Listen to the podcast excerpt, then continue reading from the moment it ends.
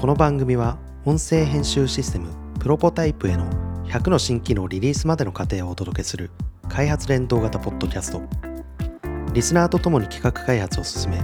新しい技術、今までにないビジネス価値を提供する番組です。さあ今日は会社の話、はい、リモートワーク、はい、まあ、リモートワークもだいぶコモディティ化した言葉ですねこの今の収録が配信されるのがいつかわからないですけど、2020年2月下旬、はい、コロナウイルスが絶賛猛威を振るってるわけじゃないですか。そうですね、本当に不安が募ってくる今日この頃ですけども、でやっぱりリモートワークとかテレワーク、在宅勤務っていう言葉が今さらにまたニュースとかでもよく聞くようになったなと思ってます、はい、でただうちも曽崎さんの会社もリモートワークそもそもやってるじゃないですか。そうですね、はい、リモートワークここ気をつけなきゃいけないよとか、なんかこんなに流行ってるけどそんな気軽に導入したら結構大変だよっていうところもあるんじゃないかなと思って、このリモートワークをより活かすためにはどんなふうなことを考えなきゃいけないのかなっていうのを話してみたいなと。なるほど、僕それだったら一つもうシンプルになります、はい、相手を信頼するですね。見えない相手を信頼するってものすごく難しいんですよ、で見えない、そして進捗もわからない、普段だったら横にいてパソコン覗けば、あ、まだこうやってるんだ、大丈夫とかって言って、でまあ横にいてそういう話しかけると相談してきて、それで進むみたいなことができなくなるんですよね、すると1週目2週目3週目ってやるとちょっとずつあれ、なんかタスクの進捗が一緒に働いてた時よりもなんかちょっと芳しくないなってなった時に、あ、なんかちゃんと見てあげないといけないんだってなって、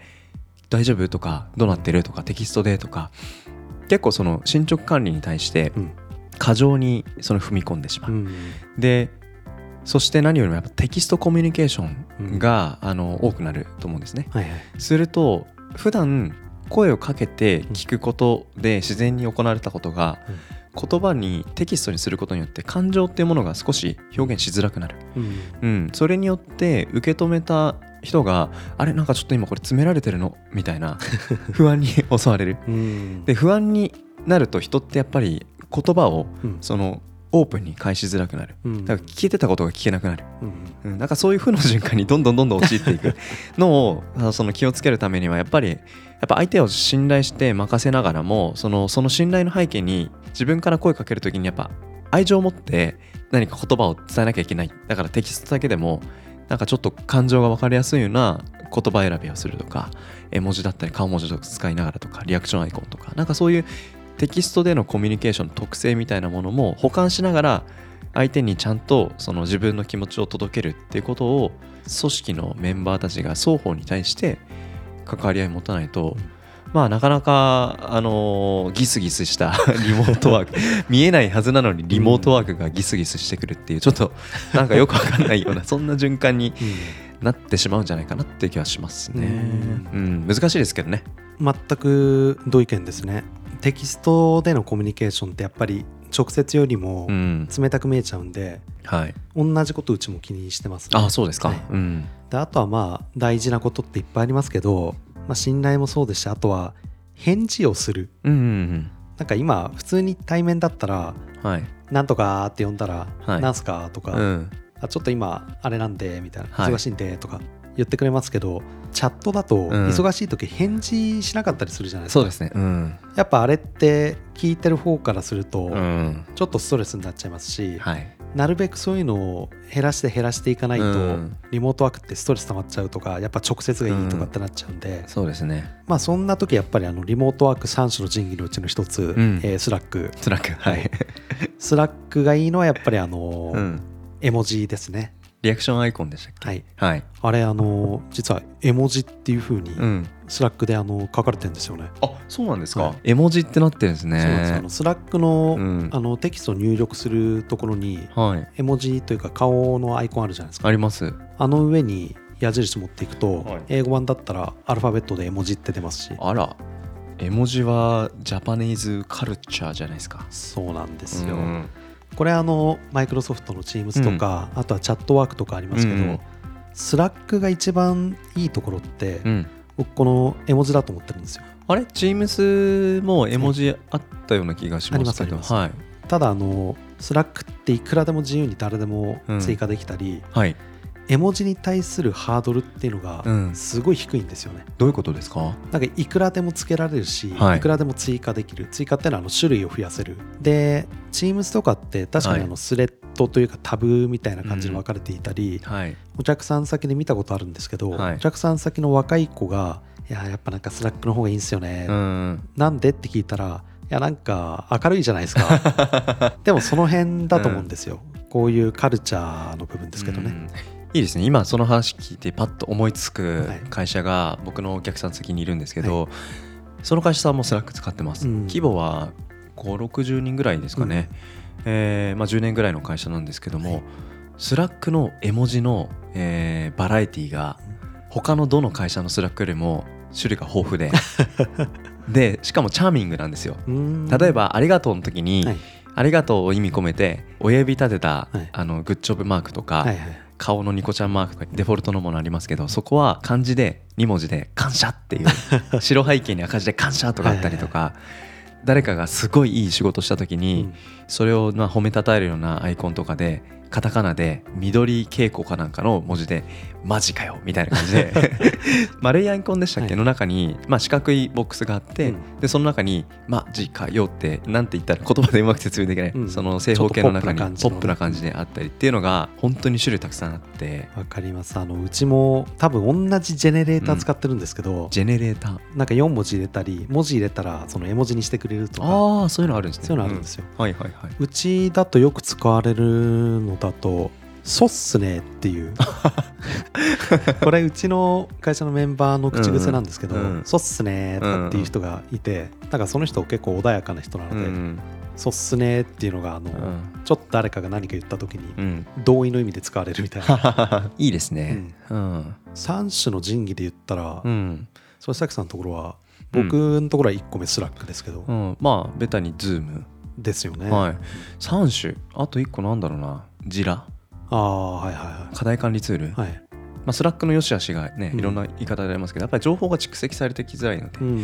うん、そういったその社内のやり取りを全部知識として知恵としてやっぱ残していくっていう場所の存在はやっぱクラウド上に必要かなと思います、うん、Google ドライブはまあありますけど、ちょっと今 Google ドライブからジラに少しずつ移行していこうかなっていうふうに思ってます、うん、浅井さんのところはどうですか？うち GitHub ですね。あ、そっかそっかあ、でも浅井さんたちの言う GitHub っていうのと、はい、僕が今その思い描いてるジラの運用イメージって、うん、なんか目的は近いところがあるのかな。そうですね。 GitHub はまあソースコードの管理っていうところからですけど、はい、やっぱりイシュー課題管理、はい、で課題はスラックと連携させてっていう風にやってますし、うん、迷うのがまあ G Suite かなっていう。ただ G Suite 卑怯ですよね。いっぱい入ってるんで。いや卑怯ですよスラック、Zoom、GitHub がうちの3種かなっていう、うんうん、なるほどな。なんかこういうツールの話も多分いろんな方がいろんなそのメリットデメリット言ってると思うんですけど、うん、でも結局ハウでしかないっていう、うん、結局その中でどういうコミュニケーションするかですけど、よっぽど僕さっきのスラックの絵文字の方が大事だと思う、はい、これかなり極端な言い方してますけど、はい、誰でも Zoom も Slack も GitHub も導入できるじゃないですか、うん、でも同じツール使ってるのにリモートワークがうまくいかないっていう会社とうまくいくっていう会社の違い、そこにこそ真意が隠れているわけじゃないですか、うん、じゃあその違いって例えば何って言ったら、うんまあ、絵文字みたいなものだって。いや本当にそうなんですよね、うん、多分この絵文字なんてっていう風に笑っちゃう人が、うん、リモートワーク推奨とか推進やったら絶対失敗する、はい、なんかそこでカッコつけちゃダメなんですよね、うんまあ、別に特定の誰を言ってるわけじゃなくて、うん、ほんわりとした、うん、なんかそんな感じっぽいなっていうイメージの話ですけど、うん、お堅い人がリモートワーク今流行りだから、うん、コロナだから導入しようと、うん、で3種の神器っていうのをネットで見たから、うん、スラックと Zoom と、うんまあ、GitHub でも Jira でもいいですけど、うん、導入しようと。さあここではみんな明るくやれよっていうのを、うん句読点もなしで、うん、やってもなんか堅苦しいし、うん、そういうのだと多分 DM が増えちゃったりとか、うん、ダイレクトメッセージ、うんうん、あそうですね。プライベートチャンネルがなんかできちゃったりとか、うんうん、知らないとこで知らない人同士がコミュニケーションしちゃって、うん、そこで変な派閥がねできちゃってみたいなのありますけど、うん、でも逆にそういうお堅い会社の管理職の人で、うん、IT 得意じゃないけど、うん、でも入れてみたらなんかリアクションアイコンで超可愛いの使いまくるみたいなそういうちょっとキュートトな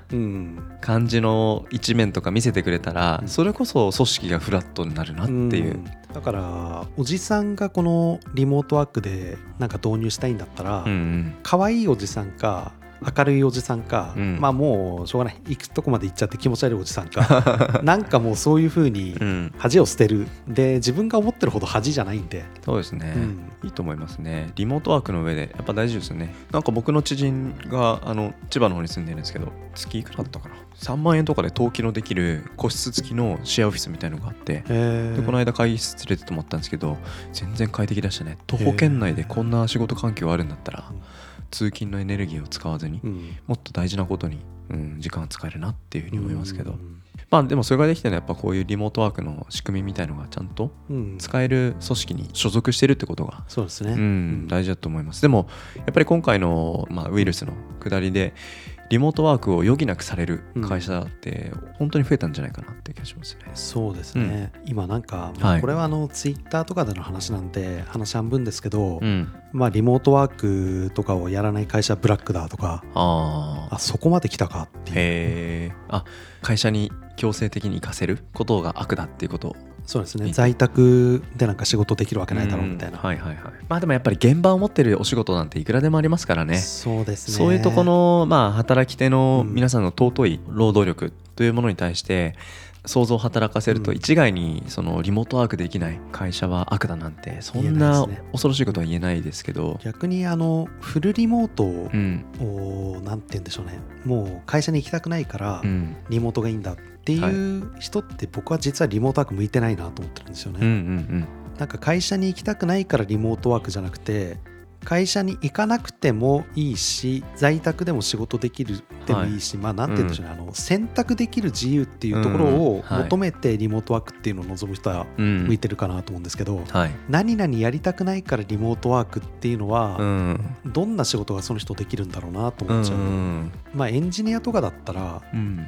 うちの業界結構リモートワークしやすいじゃないですか。そうでしょうね、でもそのエンジニアの会社にも僕みたいな、ちょっと営業に近いような仕事をしてる人間もいる、営業に近い仕事をフルリモートでってなかなかね、あと僕はやっぱり初回のミーティングだけは1回はフェイストゥフェイスで顔合わせてっていうのは、古いと言われるかもしれないんですけど、すごい大事にしてて。そういうポリシーがあるんですね。そうですね、素晴らしいですね。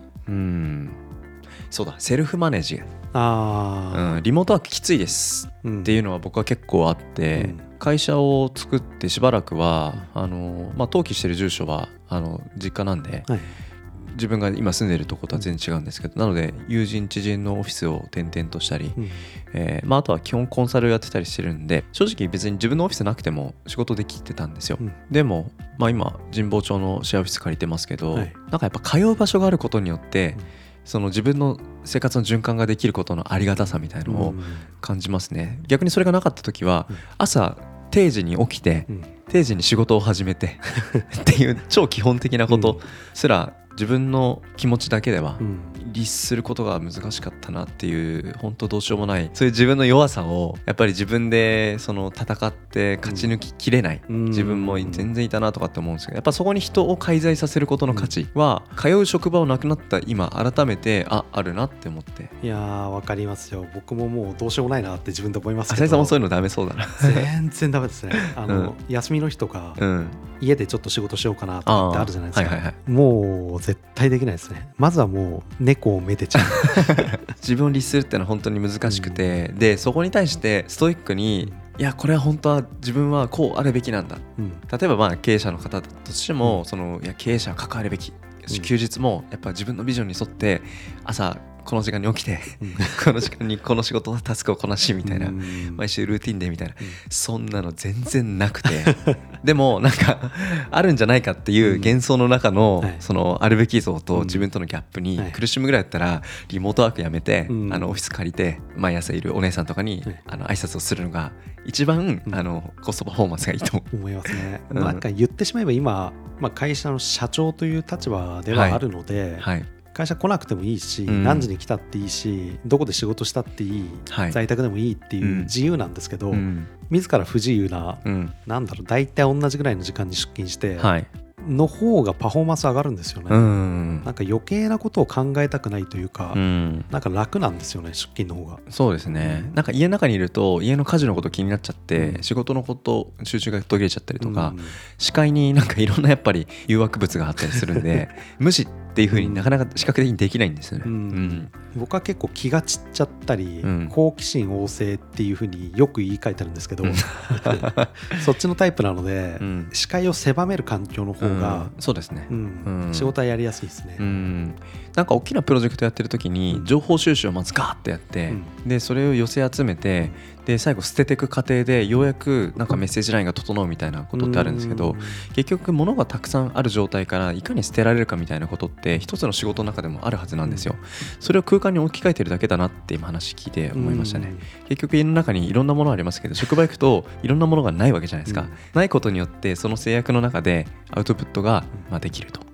いうような、なんか場所空間をせめてその自分のアウトプットを作るみたいな、うん、そういうことも考えるきっかけになるという意味で言えば、まあ、リモートワーク、うんうん、まあ一回やってみる価値はあるし、そこで自分のなんかポジショニングがどの辺が心地いいかなっていうのはありますよね。やっぱりリモートワークに限らないですけど最近ね、前の話とかでも僕よく言ってますけど、はい、名前がついて普及した制度とか、はい、取り組みとかって、うん、やっぱ華やかに見えるんですよね、うんうん、華やかに見えるから人気になりますけど、はい、まあ疑った方がいいというか。そうですね、うん、うん、そんな楽な話じゃないよっていう、うん、でもやる価値もあるし、そうそうそうそう、うまくいってる人といってない人の違いみたいなところになんか視点を向ける、うんうん、こういうことから見えてくる世界がありますね。なんか中庸というか普通バランスが取れた状態っていうのを、うん、なんか自分の中で定めてそこからちょっとバランスを崩すというか、うん、リモートワークとオフィスワークがあったとして、うん、その両方経験して、うん、自分はどこのバランスのところがいいかなっていうのを、うん、まずはね一回経験して自分の頭で判断するっていう風にしたら、うん、リモートワークはとてもいい制度だと思います。そうですね、頭での判断ありますね。あとやっぱ自分の直感ですよね、うん、心地いい心地悪いみたいな、だからそういう小さな感覚の違いが実は人が気づくとこと気づかないとこの差があって、でそこになんか自分自身の耳を傾けてたら人が意外と関心持たないなんか面白い発見があったりするみたいなことあるかもしれないですね、うん、まあ、でもリモートワークいろんなカルチャーの作り方がありますね、はい、ちょっとこの話はまた、はい、そのうちやりましょう。